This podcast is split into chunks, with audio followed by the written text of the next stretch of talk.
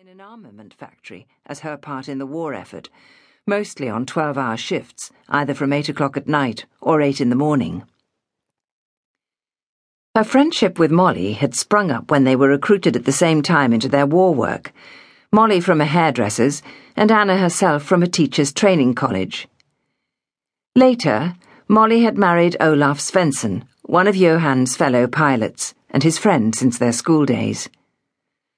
During the Nazi occupation, and in spite of German posters warning that anyone attempting to leave Norway would be shot, the two young men had escaped together in a small fishing boat across the North Sea to the Shetlands. This had become such a popular route to freedom, despite the constant danger of Nazi attack from the air as well as by sea, that it had become known as the Shetland Bus. Many lost their lives on the way over, but the flow of escapees never stopped and in England, the numbers in the Free Royal Norwegian Forces swelled daily. Molly's marriage to Olaf had taken place just two months before Anna's own to Johann. Her intention now was to stay a while with Molly and then try to see as much as possible of Johann's homeland before she returned to England. A smile touched the corners of her lips. On their first date after meeting, Johann had brought her a book entitled how to Speak Norwegian in Three Months. He had told her later that he'd known from the first moment they'd met on the dance floor that he had found the girl with whom he wanted to spend the rest of his life. She did study the book now and again, but she'd had very little time for study, and he spoke English so fluently that learning Norwegian was something easily put aside for the future. Sadly, there was to be no future for them. The day before leaving home near Portsmouth, where she lived with her aunt, she'd gone back to the dance hall where she and Johann had met.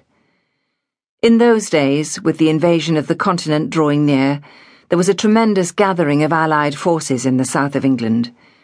As a result, there were always long lines of servicemen and women, American GIs, and other nationalities among them, filing in to dance under a rotating sequin ball that had flashed multicolored lights over the dancers. On the evening of her meeting with Johann, she had arrived at the dance hall with Molly, who'd immediately been swept into jitterbugging with an American soldier, the two of them soon gaining applause. The band was playing Glenn Miller's Moonlight Serenade when a tall Norseman loomed up in front of Anna, blue eyed handsome and fair haired, a pilot's wings on his uniform, and, like all overseas troops, his nationality proclaimed on his shoulder flashes Norway. Would you like to dance? he asked with a bow. Later, she was to discover that Norwegian men took bowing as a matter of common politeness. But that evening, she was further enchanted by his courtesy and seemed to melt into his arms as he swept her into the dancing. Standing nostalgically outside the closed and deserted dance hall, already in the clothes in which she would be travelling, these were poignant moments of intense memory. Then, full of heartache, she'd gone home to label her suitcases and make ready to leave. Her Aunt Evelyn was waiting for her in the hall when she came downstairs. She was an embittered woman, having lost her husband in the First World War but she had taken care of Anna after her mother had died soon after she was born, and later when her father had been killed in an accident at work. Never demonstrative, Aunt Evelyn submitted to a farewell kiss on the cheek, but pushed away an embrace. Well, off you go, Anna. Why you couldn't have married an Englishman, I do not know. She shook her head disapprovingly. Then there would have been no gadding off to a foreign country, which you will either like or hate on sight most probably the latter, then you'll be glad to come home. At least, she added acidly, those foreigners will be able to see you coming in that coat. It was scarlet in colour. Anna had bought it from a war bride going to the United States, who was confident that she would get lots of new clothes there.